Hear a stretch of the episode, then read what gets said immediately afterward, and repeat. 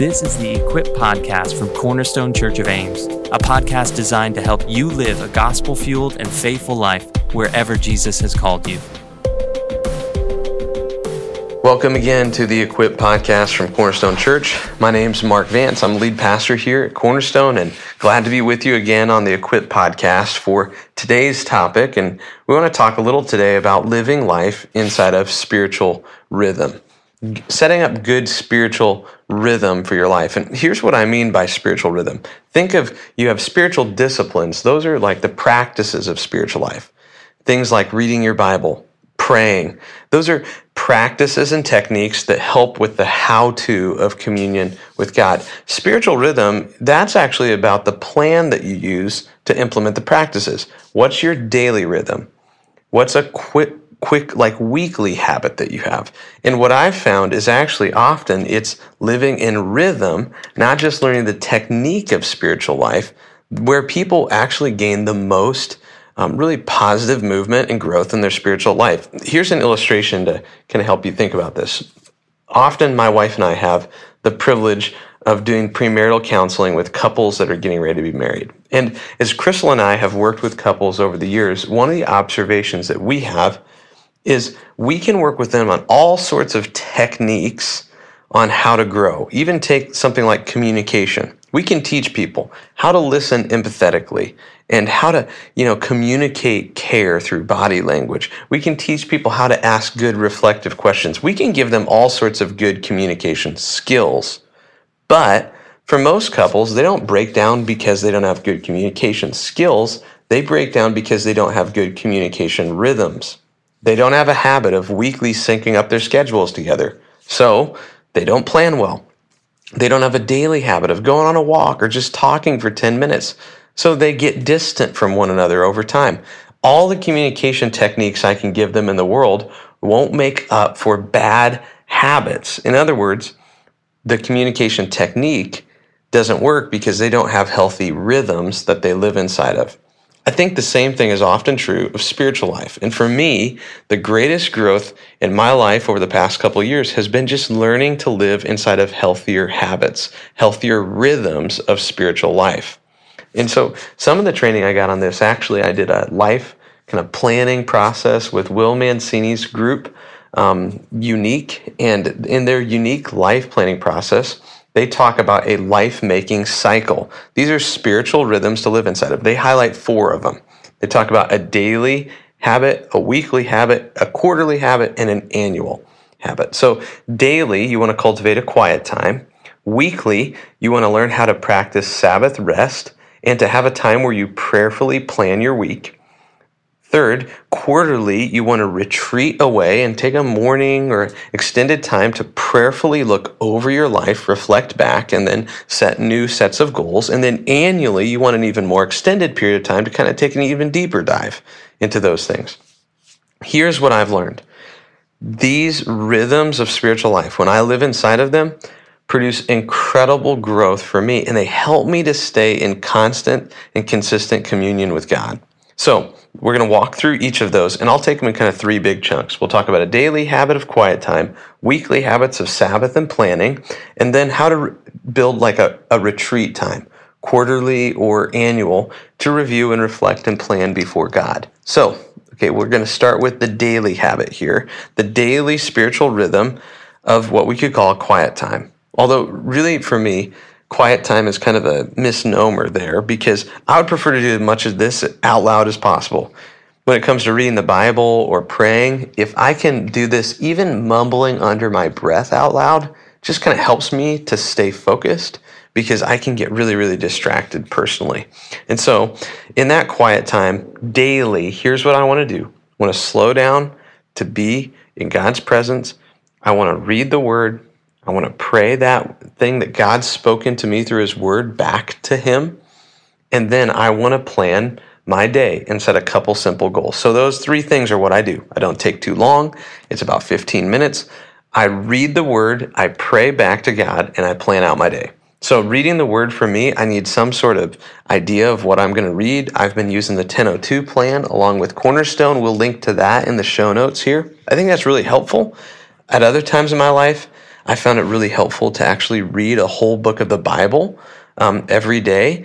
And so, not long books for me, guys. I'm talking like First Peter or a couple chapters out of Ephesians. Reading the same thing every day for a while kind of sinks it into your brain, and I think that's been a really uh, healthy practice for me. In either case, I simply want to look for one piece of truth that I can stick to my life.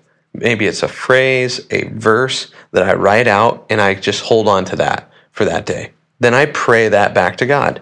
I take that, I transform it into prayer for myself, for my family, for people that I lead and then in light of that, I just make some simple plans for the day. And I look at what's going on and I just write out either in a note app or on an actual physical piece of paper the three things I want to try to accomplish that day. And then I go forward into my day. Daily, time in the Word, prayer, and planning. That translates next into weekly rhythms. So every week, there's two of them I want to talk about Sabbath and a prayerful planning rhythm. So with Sabbath, here's the key that Sabbath is a 24 hour discipline, ideally. Now, if you've never done it before and you're like, I can't do 24 hours, start with 12 and work your way up. Start with an afternoon or an evening and work your way up. But here's the goal the goal here is to stop thinking about being a person who has to be productive okay? You stop working on creation and instead you remember that you're a human being, not just a human doing. You're resting in what God has given. And so in Sabbath, you rest from productivity. That doesn't necessarily mean you do nothing, you rest from activity. It means you do the things that restore your soul. You give yourself on Sabbath day some digital distance. This is a key one. Your world is humming with too much information from the internet and from blog posts, from TV shows. So, so slow down charge the phone, leave it on the dock all day. Do something to disconnect a little bit digitally. Give yourself more digital distance. Do things that are fun, are the best things. You want to take a nap, you want to go golf, you want to go on a walk. Do the best things of the week. And prioritize corporate worship. Sabbath is a reset. It's a remembering thing where we remember who we are in light of God. So, for most people, I think the best timing on this is going to be Saturday evening to Sunday evening with corporate worship right there in the middle. For me, I'm a pastor. Sunday can be kind of a hectic day. And so generally, I'm starting Friday evening around family movie night, wrapping up towards Saturday evening. But that reset weekly is God's design to kind of like reboot our spiritual heart. Now, I want to add one little element to this. Sabbath is a reboot and reset, but I try to do every week before I start my week on a Monday morning a prayerful planning time. What I do is I look at my calendar and I look at some goals in four areas goals about health, love, work, and play. Learn this again from this life making cycle. A health goal, like how am I? Spiritual health, personal health, mental health, love. That's about my core relationships of friends and family, work the goals that I have in my calling vocationally, and then play. What do I do to just have fun and recharge in life? Every quarter, I set a couple of big goals underneath those four broader categories. So, like one of them right now for me in health, I want to eat more clean. This is shout out to you, Corey Patton. I'm trying to eat better. Eating more vegetables, less processed food. Don't eat after 8 o'clock at night. Less dessert all the time. I love sweets. I need to lower the sweets. All right, so I'm just trying to eat a little bit more healthy. Well, that goal, here's what I do in that weekly planning time I look at my calendar, but I also look at those four areas and I just ask, how am I doing? I've set a goal. Am I moving toward it? Is it going well? By reviewing those, see, sometimes we can set goals like crazy, but we never review them. So when you don't review a goal regularly, it kind of becomes useless to you. You've just set it, but then you don't go back to it to check in. So for me, just simply learning to check in on my goals, it has made all the difference in actually making progress. So weekly, I review those four areas. And then after that, I just set kind of, I call it like my top five for the week. What are the top five things I need to accomplish this week? Sometimes I'll do a top five for home and a top five from work, however you want to do that weekly, Sabbath, and then prayerfully plan. I really do. I offer that time of planning to God. I'm his servant. He has called me in life to do things that serve him and others.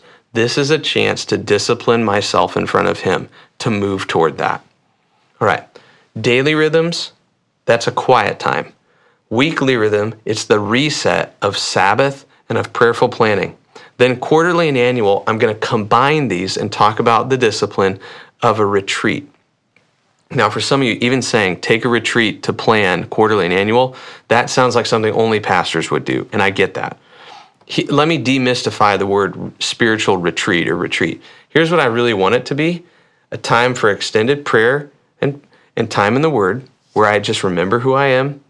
And then I take a morning or two or three hours to thoughtfully plan out my life. Friends, I cannot emphasize this enough. Many of us are aiming at nothing and hitting it every time in our family, in our work, in our spiritual life. We're just going through the rhythm of motions, just pushed onward by the next thing and the next thing and the next thing. In two to three hours invested every quarter in your life to have a life worth living is not a big investment. So, with a quarterly retreat, here's what I'm doing four times a year, you know, three times a year, whatever you want to do there. I'm just spending a morning to reset my focus and ask God, God, how am I doing and what you've called me to? So every quarter, I spend two or three hours and I review again. Remember those goals health, love, work, and play. And I look back. The first is I reflect how did the previous quarter goal go? Did I move forward? Then the second thing is I look forward. What are new goals that I want to set?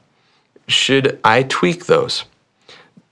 So I just try to do those and spend a little bit more time praying and reading the Bible. It's not rocket science there.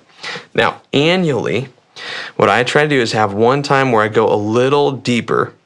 And what I do in the annual retreat is I add into it really deeply reflecting on all the areas that God has called me and all the dreams that I have in the long term of my life. So, areas God's called me is I'm reflecting, here's the way I think of it. I think calling is about what God has assigned to me in life. So I know I am called to be a follower of Jesus. I'm a disciple of Christ.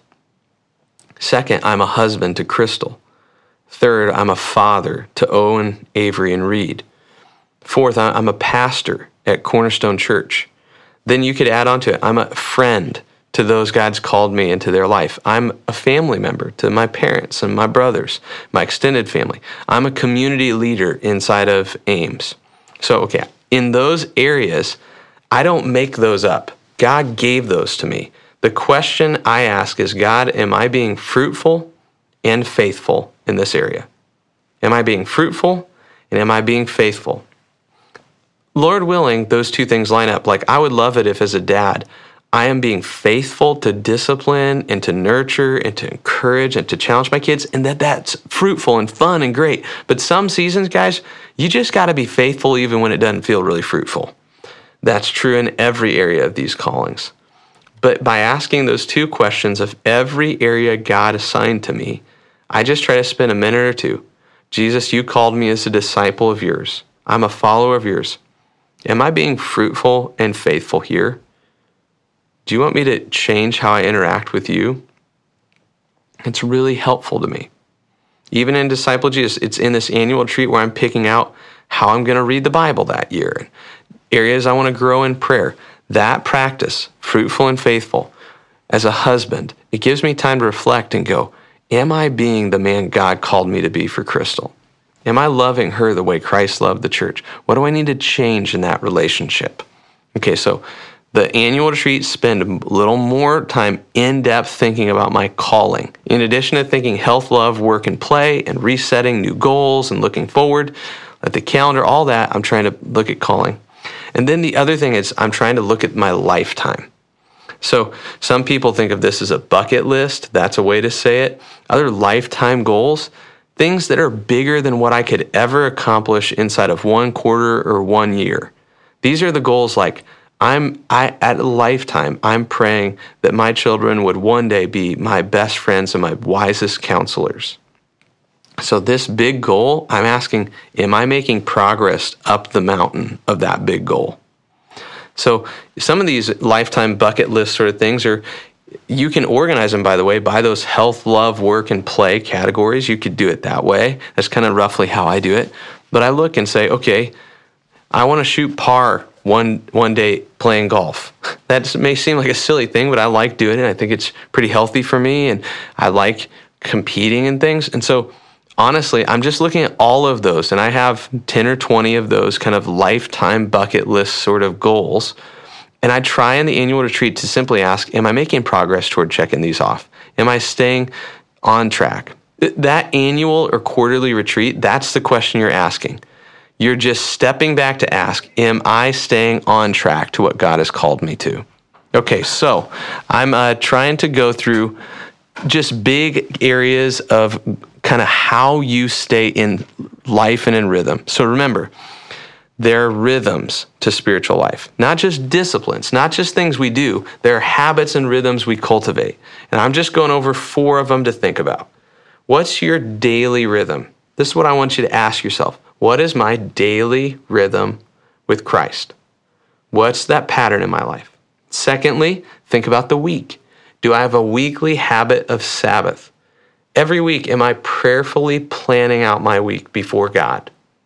And then finally, think quarterly and annually. I want to urge you try taking two to three hours, a retreat where it's you alone in a quiet space to prayerfully lay out your life before God. What's the big idea in all of this? Jesus is Lord and King of everything, and He has entrusted to you this task of what it looks like to live fruitfully and faithfully for Him. So here's what I'm asking you take some intentional time to think that through. And here's what I hope I hope you'll find, like I have, that actually it's not just the techniques of spiritual disciplines, but it's the habits of spiritual rhythm that begin to make all the difference in living faithfully for Christ. This is something maybe you could think about. As you're ending the summer, kind of headed to the fall, this is a good time to step back and to assess and to begin to prayerfully plan God, what would you have for me? To implement not just spiritual disciplines, but spiritual rhythms to help us to live in sync and to be faithful in how God has called us.